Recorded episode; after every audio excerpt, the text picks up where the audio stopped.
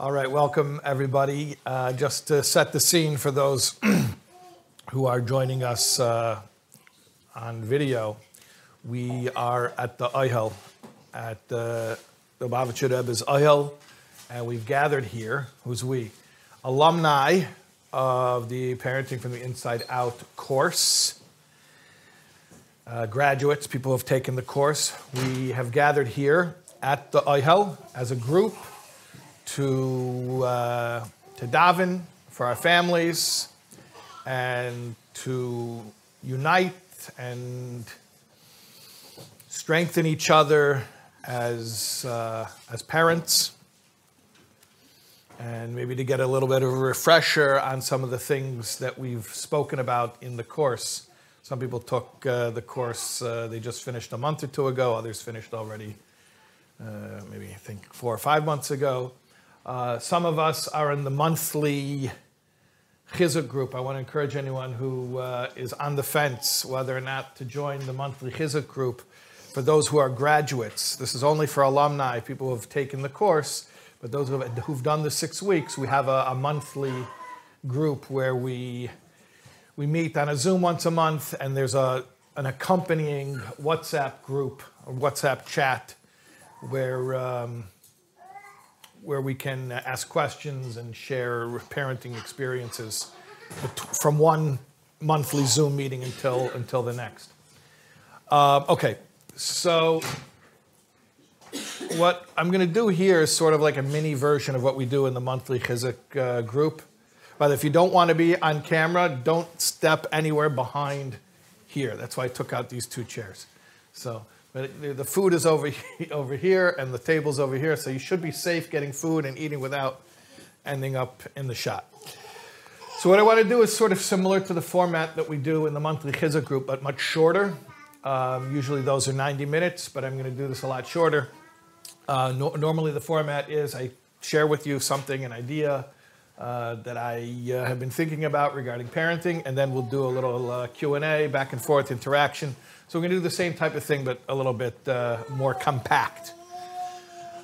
Uh, this week is the beginning of a new Sefer. We just finished Sefer Bereshis, and we're going into Sefer Shmois.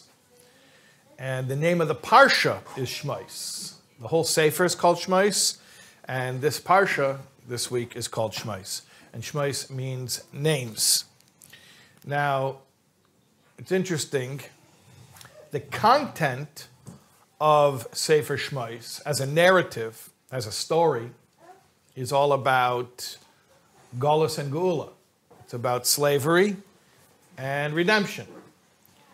In fact, in English, the English is really, really taken from the Greek, they call the book Exodus, which makes a lot of sense because Exodus means the exit. So it makes sense that we call the book, the English name makes sense, Exodus. It's about going out of Egypt, it's about the Exodus. But uh, the Hebrew name is a little bit funny. It's called Shmois. Why? Because in the first verse of, of, of, the first Parsha, it happens to mention these are the names of the Jews who went down into Egypt. So because it happens to mention these are the names, oh, names, that's the first unique word of the, the first verse of the first Parsha. So we're stuck with that title, Shmois, names. But Shmois, names, doesn't really, seemingly, doesn't really describe what the book is about. The book is about redemption. So, what gives? So, uh, I'll tell you something.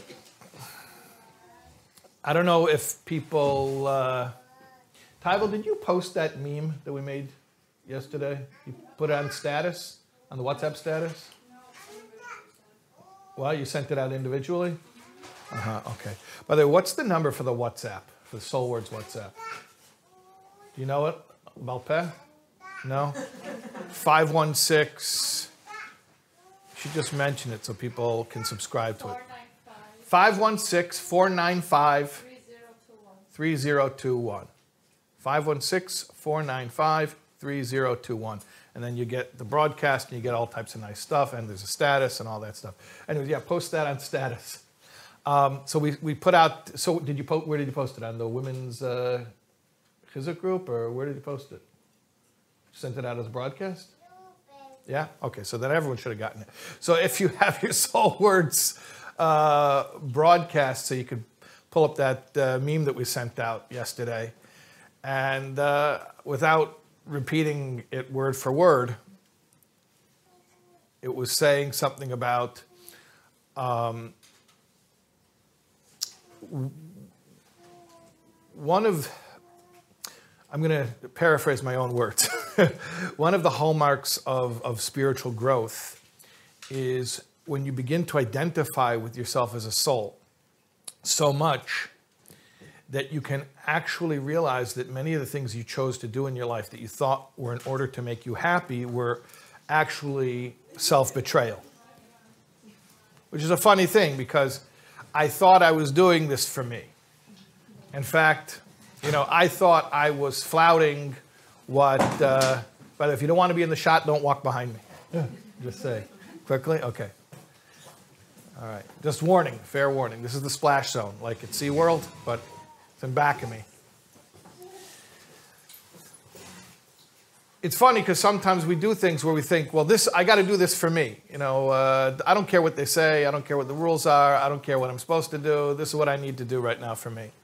And then as you grow, you look back and you realize, you know, who, who was I really doing that for?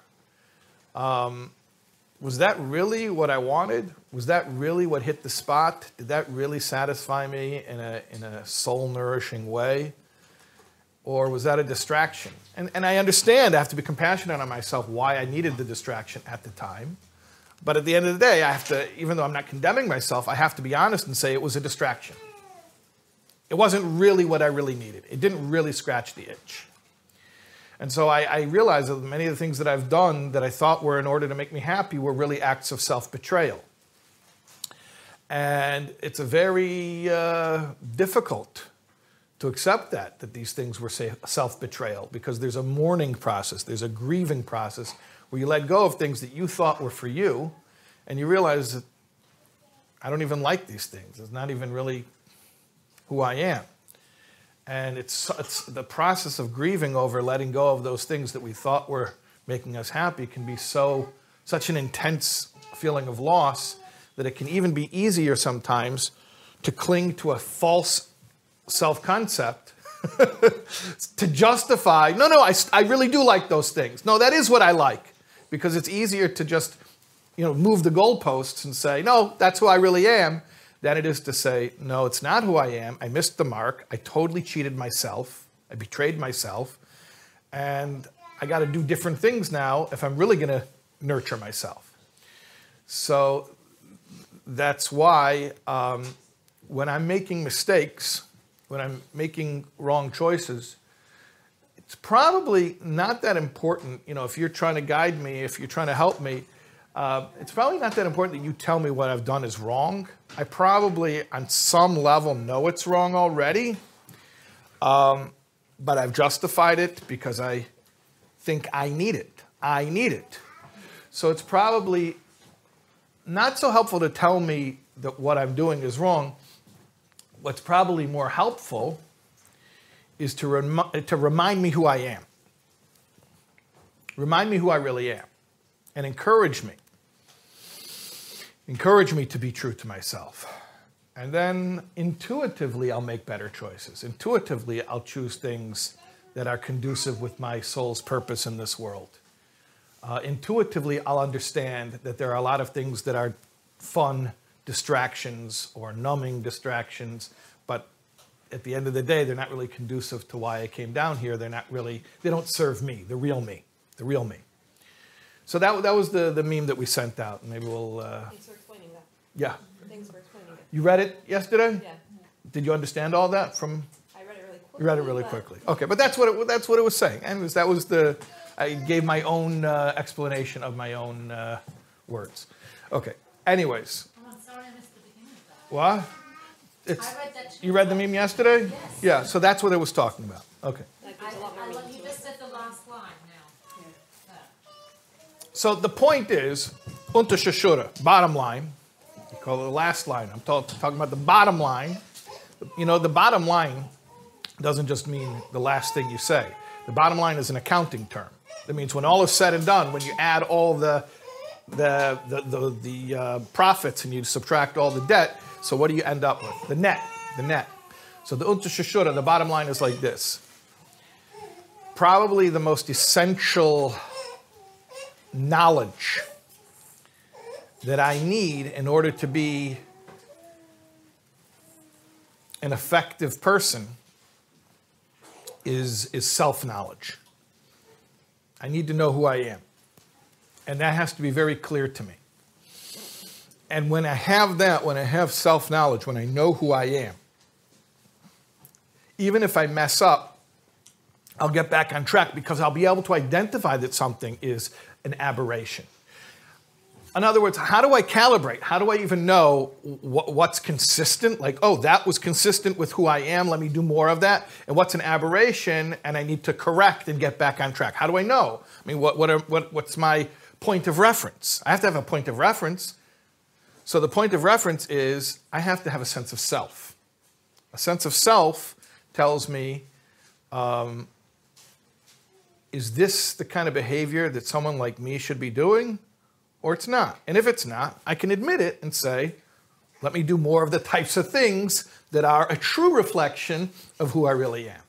And that, that gets me back on course. But if I don't have a sense of self, it's very, very hard, first of all, to know the right thing, but also what I was referring to earlier is if I don't have a really strong sense of self, it's really hard to not dig myself in deeper when I've already gone off course. Because if I don't have a sense of self, I went off course, so that becomes my new sense of self. I mess up one time. Instead of facing the pain of being ashamed, I rationalize. You know what it means to rationalize? Rational lies. It's consistent, you know, with a certain logic internally in its own bubble. It's rational until you compare it to, you know, the rest of reality, then you realize it's a little pocket of absurdity. Like, yeah, it has its own internal logic. Well, that's what I do because that's what I do. I guess that's a truism. Yeah, that's what I do because that's what I do. But is, objectively, that's not such a it's not such a strong argument. How about saying that's what I do, but that's not who I am, and I can identify that as such, and I can correct myself. So, the concept of an identity is crucial. I need to know who I am in order to be able to measure whether any behavior was successful or not successful, whether it got me closer to my mission and my goal in life, or if it was a distraction that drew me away from my goal in life. And that's why, when it comes to parenting, our children need to have an identity. Their first identity is a borrowed identity. They get their identity from a sense of belonging to their family. Children at first they have a, a borrowed identity. And that's, that's what adolescence is when the child starts to get their own identity. That's why there's always adolescent rebellion, even in the best circumstances. It's healthy, it's necessary, because that's when a child starts to find their own identity outside of the family. And then hopefully, what happens is after they figure out who they are as an individual outside of the family, they, they can align that with everything that they are as a member of the family, and the two can not only coexist, but they each complement each other. It's, they're, they're mutually beneficial.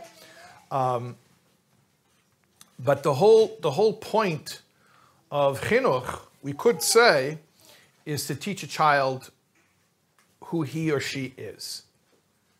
And everything else sort of goes under that greater category identity.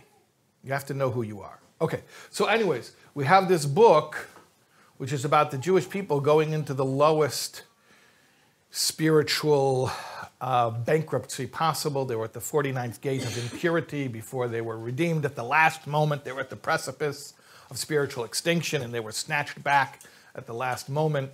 And then they were very quickly brought to the highest of spiritual heights. They were they, they experienced mass revelation, the, the giving of the Torah at Sinai. So um, it's, this is all what's happening in the book of, of, of Shmois, the book of Exodus. They're, they, go, they, go, they go to the lowest of the low in slavery, then they're brought to the highest of the high. They were redeemed. They experience miracles. They experience the giving of the Torah. Then they build a sanctuary in, in, in the desert in order that that revelation can continue and be grounded and, and, and, and persist in this physical world. So it's like a real drama of they fell low, they were pulled out, and then they were placed at the highest heights. And, and the name of that book is Shmois, is names. Why? Makes perfect sense now. Because how do you make sure that even if you fall into the lowest levels of spiritual bankruptcy, you will still be redeemable. You still will be intact to heed the call of redemption when it is heard. Is as long as you know who you are. If you know who you are, if you know your name, if you know who you are, you know your identity. And sometimes, like I said, it can be a borrowed identity. You know whose child you are, or you know whose chassid you are. But knowing who you are on some level, that is the, that is the key to being able to make it out of all the perils, all the challenges of life, and coming to the highest places where you can actually reach your reach your goal, reach your you know, fulfill your purpose of being uh, of being in this world. But it all, it's all hinging on identity. When you have Shmois and you have these are the names of the Jews, when they have identity, when they know who they are. And by the way, I should mention, names are different than numbers because you can identify things with numbers as well. But numbers are impersonal, names are personal. So it's not just an identity. There's a vantage point from which numbers are important as well. That's a different discussion. Why it, why it actually Rashi says in the first verse there that uh, it's like Hashem uh, brings out the stars and has names for them and numbers for them. So there's names and there's numbers. Numbers is also a thing. Then, without getting into that whole side conversation, numbers are also important because everybody has to count. One man, one vote, everybody counts. Everyone counts equally from the, from the biggest to the smallest, everybody counts. That's what numbers mean. Numbers has a certain advantage as well. But right now we're talking about names. Names mean how you are an individual.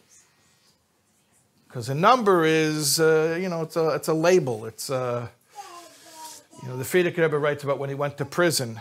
They told him uh, that you're now prisoner 26818. I think that was the Yarlik number. Yarlik is a tag, like you go to a furniture store. It's a Russian word. It means like a tag, like a label. So they gave him a number. You're, you're 26818 now. I believe that's uh, what the Frierdiker Rebbe's number in jail was. So if you're only a number, and that's a complaint that people have sometimes, I'm just a number. I went to the DMV, they treated me like a number. Um, but a name means an identity, a unique identity. So I'm special, I have a personality, I have a, I have a unique mission in the world, I have something to contribute that nobody else is contributing, I have my own style, my own personality. I have my own gifts and my own challenges. But that idea of a name, of an identity, a story, you know, a unique narrative, who I am, what I'm here for, that is the foundation to everything, and that makes possible the whole journey and being able to go through all the the whole range, the whole the whole range from from the very difficult challenges like like Mitzrayim to the awesome revelations like splitting of the sea, like Sinai, like uh, the building of the sanctuary. It, it, all, it all depends on names. It's all about knowing who I am. Okay, anyways, that's all uh, I wanted to share with you. So if anyone wanted to, questions, answers, comments, whatever, complaints, we'll do that. I'll repeat everything because we have the camera here. And we have the Zoom. We have two cameras. We have the camera and the Zoom. So I'll repeat everything everyone says so it'll be heard.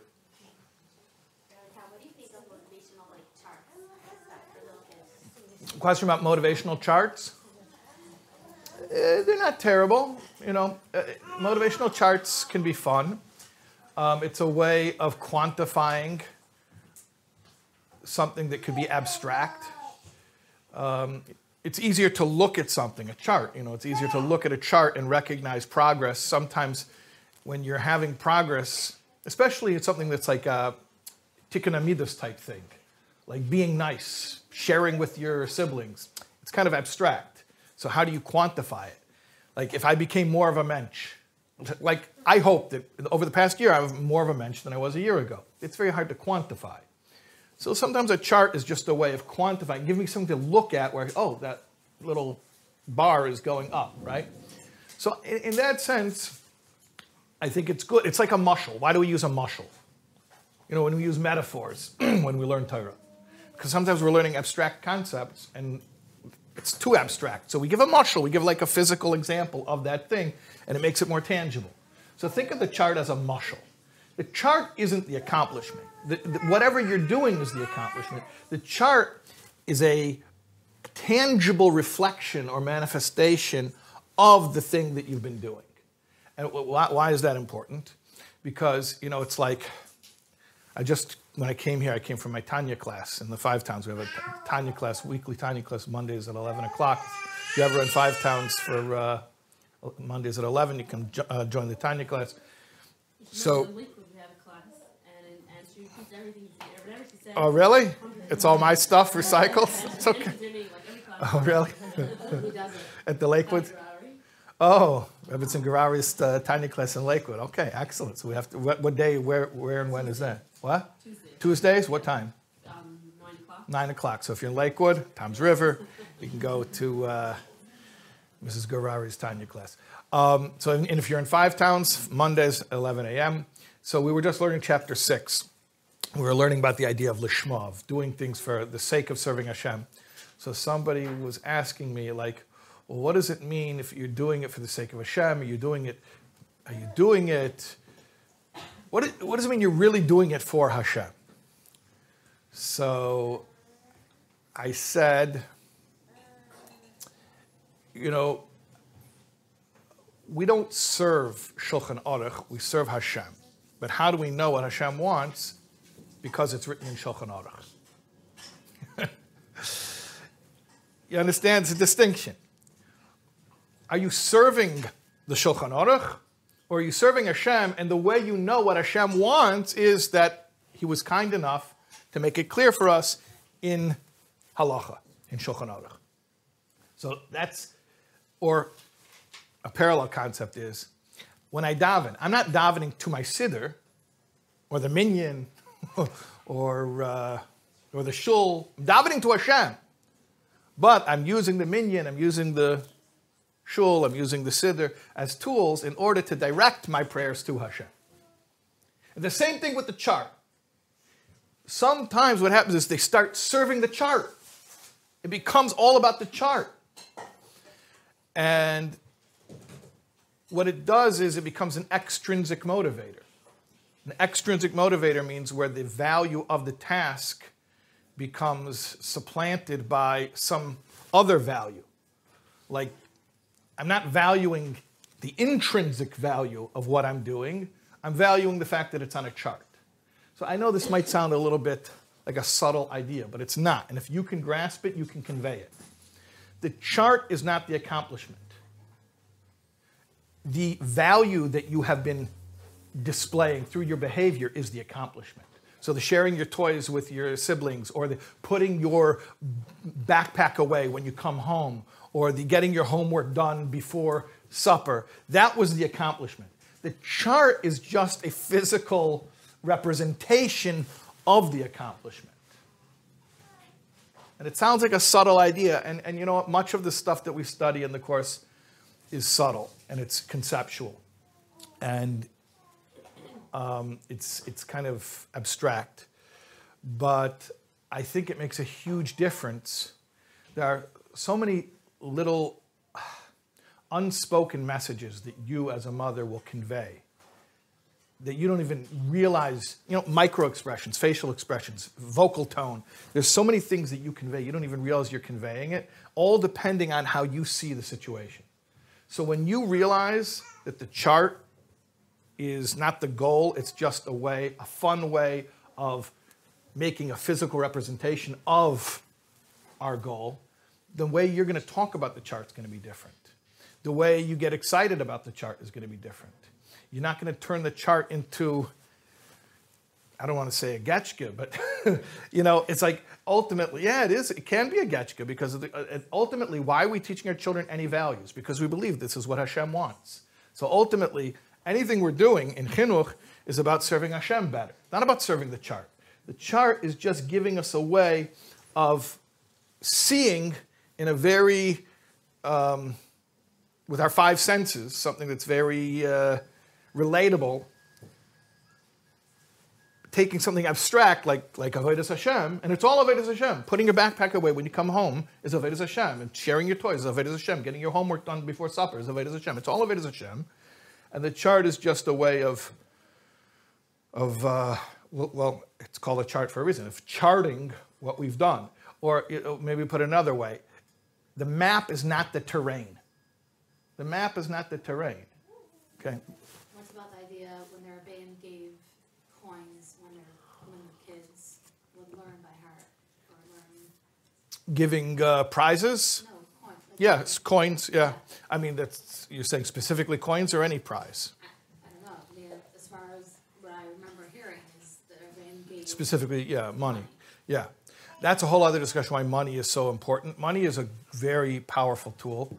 Uh, actually, didn't we speak about that? The Hanukkah. We spoke about it in Hanukkah the, in the month of Chizuk group. We spoke about why money is such an important gift. So I, am not going to repeat that whole thing, but yeah, money uh, is, uh, I'll give you the 30 second version. But money is always an educational experience because you can't do anything with the money itself. Once you give a kid money, there's a lot of stuff that has to happen afterwards. They have to calculate Meiser or Chaimish. Then they have to figure out with the Meiser where they're going to give it or the Chaimish. And then with the 80, 90% that they keep, what are you going to do with it? Are you going to buy Sfarim? Are you going to buy lollipops? What are you going to do with the lollipops? Sit under your covers and eat them all by yourself or make a Shabbos party? So money is, is always educational because it creates, you know, it, it puts the ball in your court. It's very empowering. It makes you have to, to think. The Frierdiker Rebbe, with the money he got from Mishnayos, he started a gemach. As a little kid, what did he do with money? He made a free loan society. He used to give loans out. So, hey, and a little kid could do that. He could make a, could make a free loan society. But here's the thing. Again, extrinsic, extrinsic and intrinsic motivation. I could ask you a different question. I could throw the ball back in your court and I could say, um, we know that if we serve Hashem, that He's going to make the rain fall in the right time. So why do you serve Hashem? Because of Hashem or for the rain? You're going to say, I'm not a farmer, I haven't thought about the rain. Okay. But if you go to the grocery store and you buy food, it had the rain somewhere, right? So, or if you don't want to talk about rain, talk about any of the things that, that we just wrote in for brachas for, you know, uh, health and, and, and, and, children and, uh, and money, all the things that we need. So, are, are we serving Hashem for those things, or are we serving Hashem because we're serving Hashem? That's an adult question. It's not even about kids. Right. So, what's the answer? The answer is we serve Hashem because we're serving Hashem. Now, it happens to be that the way Hashem set up the world, and by the way, we should learn the 12 psukim. We really should learn the 12 psukim. The Rebbe said there are 12 psukim in Maimore Chazal, which serve as the, the tools for a child's, inculcating a child with a worldview. One of those is Bereshis Bar Elokim It's, it's one of the 12 psukim, not just because it's the first pasuk in Chumash, but it's a foundational concept. What's the concept? The concept is not just that, for instance, Torah Tivalona Meirosha Kilas Yankiv, that the Torah was given to me. Okay, the Torah was given to me, but then I look into the world. Uh, the world is not conducive to Torah, so what can I do? Okay, so I wanted to keep Torah, but the world doesn't let me. No, the world was created by God. In other words, the world was created as a forum. It was not created first and then God made rules for it. God made the rules and then created the world as a forum for the expression of those rules. And if you believe that, what that means is you cannot lose out by being aligned with Hashem's will. So therefore, when you do something that's spiritually good, it will manifest on a lower level as material good. Now, you could get caught up in the material blessings and say, oh, I'm doing it in order to get the material blessings. Or, like the chart discussion, the whole chart discussion, you could say, it's very similar to the chart discussion. You could say, I'm doing it because it's right. I'm doing it because it's what Hashem wants. Happens to be that the way God made his world is that when you do the right thing, things flow because the world was built for Hashem's will. And that's, by the way, what, what the Rebbe would tell people all the time about, about taking on a mitzvah in order to ask for a bracha. Like, what is that? Like, it's like barter? What, like, uh, what do you call it? Quid pro quo. So you give a little bit of, you know, a new hiddur mitzvah, a new hachlata and then you get to get, you know, some brachas. No, that's not, that's not what it is. The Rebbe would say this all the time, that the mitzvah is the tzinor, is the pipeline in order to bring down Hashem's blessings. So it's not, I'm going to trade you, I'm going to do a little more frumkeit, and then Hashem will give me some money because that's what I like. No. I'll give you a little Shabbos and you give me a little Parnasa. No, it's Shab, Shmiras Shabbos is the tzinor for a bracha in Parnasa.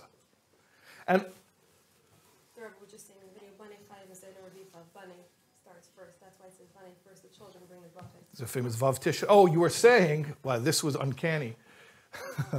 I was asked, did I set up the video that was playing when you were coming out of the oil? No, I did not set it up. I just actually, but it was, it was, it was Vav Tishrei where the Rebbe was speaking about, about Chana and about the, the brachas of, of children, how Elkanah was telling Chana, don't worry, you have me. She said, no, I, I, need, I need a child. And the Rebbe was speaking there very emotionally about children being the greatest bracha. Yeah, yeah. we didn't have that, some of us um, got, um, that we are co-creators with Hashem. Oh, really? I guess everybody came out at a different time. And oh. not to, not to, Oh. calculate, I, I not to the calculate and push off um, the- but Hashem I saw the story of the Alter Rebbe and the Mitteler Rebbe, um, when they were, the baby was crying. The baby was quite. Everybody saw education related stuff. Everyone went to the same place? More than one video? That's amazing. Everyone got chinuch messages. Okay. Oh. Yeah. And on the way out is about the Lav to Yeshiva. Oh, And, and about It's wild. The, the child that might not even know why he should be crying, and that you have to accept the child for whatever their background is, and very much in line with everything wow. Wow. Everybody got strong messages. Okay. What else? I have Yeah. a question about, it's not so much tips, but I don't know how to reframe the whole parenting thing for little kids. I have a two years old daughter, my first very challenging, she knows exactly what she Mm-hmm. what she thinks amazing, she will be great as adult. But they're focusing on positive at this age, I'm not sure that she's two, is she getting So remember, the question was with a, with a two year old. I, I, let me try to restate your question. Like, with a two year old, how do you give them a lot of positivity when ultimately, uh, you didn't say this at all, but I'm going to rephrase your question in my own words. Two year olds, you're constantly just chasing them to keep them from doing crazy things like putting their fingers in the electrical outlet or you know jumping off the high chair. Yeah. So it feels like there's a lot of like discipline and where's the love? So here's what i want to tell you we speak, we speak about this at, at length in the course i think in, in lesson three we talk about the paradigm of the four p's the, the first one the most important one is parenting and parenting we define as the transmission of values Veshinantam levanecha, teaching your children what ideas are important enough to live by and that's what parenting is. Parenting is teaching values. And then we said that there's three other P's that parents also have to do, but none of them are parenting. We said there's policing, providing, and protecting. So when the kids are fully grown, you may only do parenting. But when they're young, especially when they're really little, you're doing a lot of policing, providing, protecting. Policing is when one kid's hitting another kid, you got to stop them. You don't just let them do it.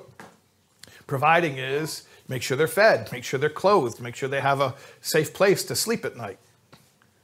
Also, emotional needs you're providing for, giving them attention, giving them hugs.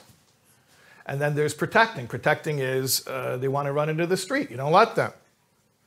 So here's the thing policing, providing, protecting, there's a lot of it that goes on when they're little because you're protecting them from themselves essentially. And thank God, you know, two-year-olds are made out of rubber because every time they fall, they somehow they bounce up. Unless you gasp and then they realize they should cry. But if you just smile, then they, they don't even think they got hurt. But here's the thing. There's a lot of policing, providing, protecting that goes on for little, little kids. But that's don't think of that as a contradiction to the fact that you're already teaching them values, that you're already parenting them, and that you're parenting them with love and with positivity. And I think you should think about the ways in which you are parenting, meaning teaching values, even to a two year old. You know, the Rebbe spoke about teaching values to, to infants. And that's one of the things that Rebbe spoke about. A lot of people ask, you know, they have questions about isn't this excessive? The idea about the, the stuffed animals, the teddy bears. Don't use the behemoth tamea, right? Even though it's so popular and uh, so beloved, but the Rebbe said use kosher animals. What's the idea there? The idea there is that even a pre-verbal child is receptive to chinuch, and they're absorbing everything. And in fact, the Rebbe said, and uh, when the Rebbe said it, it wasn't even so much yet the consensus, the scientific consensus, although today it is, the Rebbe spoke about prenatal education, that, that children are influenced by things that go on while they're still in the womb. And the Rebbe said that's why you put up the Shir Hamaalos when they're born. In the, not just put up the Shir Hamaalos card at the house when they come home, but you put it up in the hospital. First of all, the Rebbe said it calms down the mother. But another thing is that when the child is born, they're born into this place of purity and automatically they're absorbing it. They're absorbing everything. Think about that, how much a child, a newborn, is absorbing. So you have to realize that there's a lot of parenting going on with a one-year-old and a two-year-old and a three-year-old, and and, and not and in, in some ways even more parenting. In some ways, even more parenting because you think about like a teenager, they're set already. What they know about the world is pretty much set, and you're hoping maybe you'll have one last crack to give them like a profound message that may influence them, but pretty much their worldview is set. A baby is learning everything about life. So think about that fact that everything you do with them is an opportunity to teach them values. So, what you sing to them about, um, what you put around their crib, um, even if you think they can't understand it, what you talk about with them. And when you make brachas, you make brachas out loud so they hear the words. And uh, everything that you're doing around them is education. So when you realize that you're doing so much parenting and so much educating, I think you're not going to feel so much that all I do all day is keep her from putting her fingers in the sockets. Yeah, you also keep her from keep putting her fingers in the sockets, but you're also doing a ton of parenting. You should realize it. I think you said it so well when you differentiated the cheese because like it's, it's in a separate category. Like actually, you are taking care of it, but that's called policing. Like, right. As it's very clear. Right. Separate categories. But it's policing. Yeah, yeah. What else? Well, uh, maybe let's do one more uh, quick. Uh, we'll wrap up. Money. What about prizes? What, what's your take on prizes from parents and from teachers? Prizes.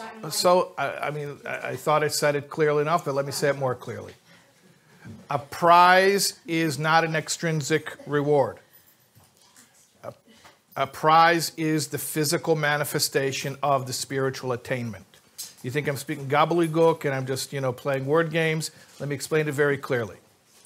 The fact that when we do Torah mitzvahs and Hashem makes it rain in its time is not why we do Torah mitzvahs. It's, the, the fact is that it's a, a, spiritual attainment which is becoming nisgashim, that is becoming manifest in the physical world. Because Hashem set up the world in such a way.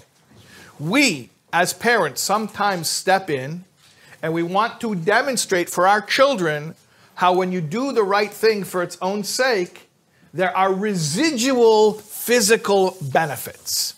So we're demonstrating that for them. So, you know, the Frierdiker Rebbe once said, an indik of Yomtiv is a gleichezach. A Yomtiv of a indik is nishken gleichezach. I'll say it in English. A turkey on Yomtiv is a beautiful thing. A Yom Tov on a turkey is not a beautiful thing. He wasn't talking about Thanksgiving, by the way. That wasn't the point. The point was, no, no, it has nothing to do with Thanksgiving. His point was to celebrate Yom Tov and you want to have nice food. Ah, that's beautiful. Because Yom Tov is itself beautiful, and now you're reflecting it physically by having nice food. But to do the reverse, you're having nice food. Ah, that's my Yom Tov. you understand the difference? One is I'm physically manifesting the fact there's something spiritually valuable going on. That's the good way. The other way is I'm isolating the physical thing by itself, and that itself becomes my cause for celebration. So I'm celebrating what? That I'm eating turkey. No, no, no. I'm making a Yom Tov out of the turkey? No, that's not what I do. I eat the turkey because it's Yom Tov. Don't reverse the cause and effect. So the kid's excited because he has money? No, he's excited because he learned a Mishnah Balpeh, and part of the way we show that excitement being manifest on a physical level that even the body and the animal soul can relate to is we give them money. It's like a Sudas mitzvah. It's like a Sudas mitzvah. Right, but sometimes people, like, the higher, the older they get, everybody has to compete with all the prizes they got when younger. They, they- Yeah, but the problem is that, There's no that- that- end. there's no end when they Th- that's when they make the prize the main thing.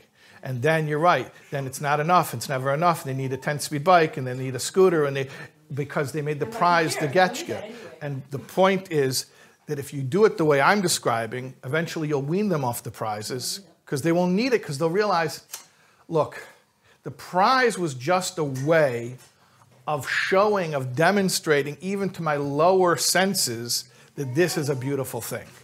But it's not what makes it a beautiful thing. It's like the Baal Shem Tov's uh, mashal about Shabbos, why we eat nice food on Shabbos. He said there was a prince on an island with savages, and he got a letter from his father. And he was so happy, he wanted to read the letter from his father, but he wanted to make it you know, like a public ceremony, but there were savages, and the savages wouldn't even understand. He didn't know, they didn't know the greatness of the king. So he gave them food and drink and gave them a nice party. And while they were uh, partying, because they had a nice buffet, he whipped out the letter from his father and he read it. So the Baal Shem Tov said that every Shabbos, the king sends us, our father, the king sends us a letter. Shabbos is the letter. It's a communication from, from our loving father, the king. But the body doesn't realize that that's exciting. So you give the body, you know, schmaltz herring and uh, you give it some, some nice brisket, whatever it is that the body gets excited about. But that's not why it's Shabbos. That's not what Shabbos is. That's just a way of involving the lower self and getting it on the same page with the truth. So the same thing here. Like a Sudas mitzvah, I was saying. You don't learn a Masechta in order to eat a meal.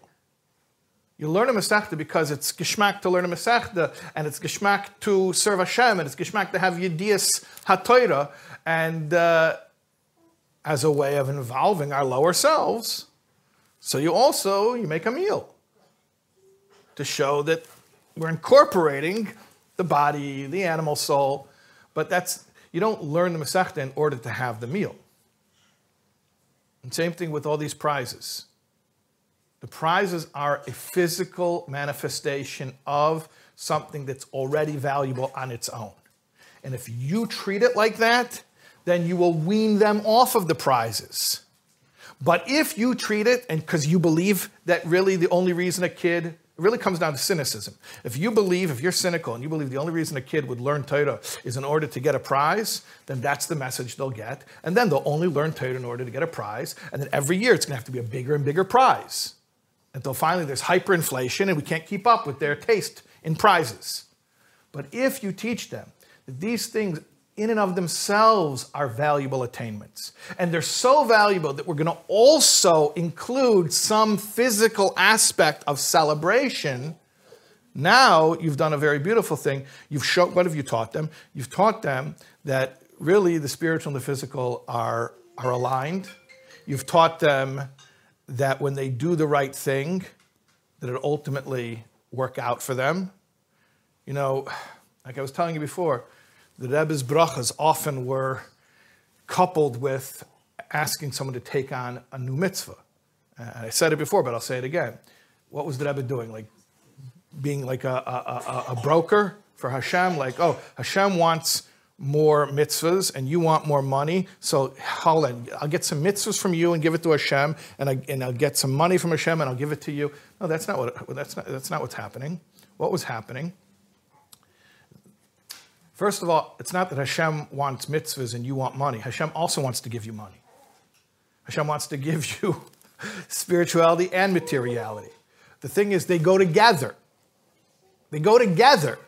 So when the Rebbe would tell people, you want a bracha, take on a mitzvah. It wasn't tit for tat. It was saying, look, you have to open up the flow for blessing. When good things come down in your life in a spiritual way because you're more connected, then good things will come down your life also in a material way. You're going to see blessings in your life. It's not trading one thing for another because they're not two different things. It's one thing. It's one thing. It's just two levels of experiencing it. So the chart is a low level, but we use the chart because we, we are souls and bodies. And when you're in a body, it helps to see a little uh, star getting put on the poster because it makes it more relatable. But the main thing is that the child should start from a very early age to see that the excitement is in the attainment itself. What are you excited about? And by they're learning from you what to be excited about. What are you excited about? And by transference, what are they excited about? Is about the attainment, that they've done something. They've done something that gives Hashem nachas.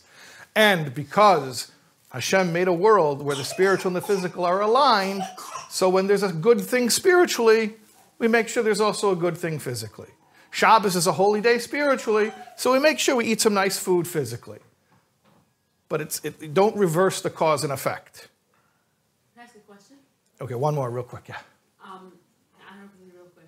I just you can tell me if it's, if it's a, a short answer. Okay. Sometimes like I'm wondering how to teach kids things that you're not, you know, your value is you know it's it's important, but you're struggling with it also. Mm. You can't say give over your value. Yeah, so that's a big thing we speak about in the course about giving over your values. So the question is, what if you feel like you yourself are struggling with certain values? I'm saying with everything. We're up Yeah. to age 30, I think everywhere like. Yeah. So how do you give over a value? Let's say even a kid asks certain questions. Yeah. Yeah. You give it over to yourself, like certain Amuna questions. Yeah. You're wondering. Amuna yourself. questions? Yeah. Okay, so why don't we focus, because I want to wrap up, so why don't I focus on this one aspect of the question? Because I think this question can go many, many different ways. Let's just talk about, about Amuna questions. Um, so some people will say, we never spoke about these things when we were kids. I grew up, I'm from, I'm okay, and I don't have the answers to these No, questions. So, I, no, some people, I didn't say you say that, I'm saying some people say that. Right. Okay, a lot of people say that. Right. And an answer to that is okay, you may be okay. You may not need the answer, but what if your child needs the answer? Now you need the answer. Because if your child needs the answer and you don't have it for them, who are they going to go ask? And I don't know what's worse that they find nobody to answer or they find someone smart to answer, right? Smart, scare quotes. Um, parents need to be deeply educated. There's no way around it, especially mothers. And one of the things that I really, really tried to impress upon, upon mothers is that because women, for practical reasons, are the primary educators of our children, and their basic beliefs about life and about Yiddishkeit are formed in childhood, really mothers, even more than fathers, have to have a very solid education in emuna, because this is what the children are going to ask. So There's questions that are beyond us, like even if there's questions that are beyond you, that's fair. That's fair. But that's. That's fair. well, I said that's fair. That's fair. That's okay. I mean, like, if you're going to say there are certain questions beyond, but to say that fundamentally Amuna questions are beyond me, that you can't say. You can't pass the buck. Um, so you mentioned you're going to Tanya class every week in, in, in Lakewood. Okay? So you're doing something. You're doing something about it. Right, but then there's certain questions that I wonder. Right? I Okay. certain things like we just know, like it's God God's right, we'll never know. Right? And, and then like, um, so I'm just wondering, like, certain things. So you're responsible, even if, and I know this isn't you, but I, there are many people who are like this. Even if you're you're the type of person you say, "Ich bin a Pashete." You know, I'm a simple, straightforward, straight shooter. You know, I have these questions and I let them go and I and I move on. Okay, that may work for you, but if your child has these questions, you have to have something intelligent to answer. So I would encourage you that there's, if there's anything that you're struggling with on a conceptual level, to seek out answers for it as a parent. Meaning, we, we know this about parenting. Parenting in general forces us all to be a lot more religious than, than we would be on our own. Everybody knows that. Everybody knows that. It, when, it, when it comes to practical mitzvah observance, when it comes to minhagim, when it comes to any, even little little things where, oh, but the, for the kids, for the kids, we have to make sure. Okay, and, and that's the way Hashem set it up. It's also, when it comes to hashkafa, being a parent forces you to be on the top of your game when it comes to these deep ideas. And there are things that you could have let go, you could have lived without an articulate answer. But because you're a parent, now you're responsible to go educate yourself. Yeah, so that's why, by the way, I say that really parenting, like a parenting course like we did, that's the tip of the iceberg. Really, to really do parenting, so you go to soulwords.org, you learn the whole Tanya, and then you learn the whole Shaar HaBitachon, then you learn all the uh, weekly Parsha classes, because it's all parenting. It's all parenting, because anything your child may need to know from you is, is parenting. What, what's, what, what's some basics, what the Rebbe guided us to do when we're struggling with Amunah? You have to, you, you, you have to be, a person has to be learning. Right, but did it, but if it's a specifics about Amunah, isn't it, didn't the Rebbe guide? us Education. Uh, go re- from Shaar HaBitachon- Okay, okay, B'tochen is a big one. Certain amount Shaar HaBitachon is a big one. Yeah, there's certain things, but again, that, that's, that's the cop out of saying, well, there's a certain level well, we'll never understand. You can't prove, it's not. like Yeah, but there's so much before you get to that point. There's so much before we get to that point. And learning, like specifically Shaar HaBitachon and learning these things really, really gives thing, gives it more clarity and makes it more real, Hundred percent, you know? So that definitely guides and helps. hundred percent. Yeah, I mean, Shaar HaBitachon's a big one. Yeshver got the famous answer that made me start the whole Shaar HaBitachon class. People don't realize. A lot of But mothers that listen to it and learn it once, Okay, twice. got me. Shaar HaBitachon is for parenting. It's They're a, every, every kind of mother, you don't have to be a whole big learner. yeah, yeah. The podcast is very clear. Yeah, the podcast makes it makes it very clear. Yeah, have, but we have to be learning. We have to be learning. We have to be learning all the time. Okay, I'm going to wrap it up over here, and uh, we should do this again.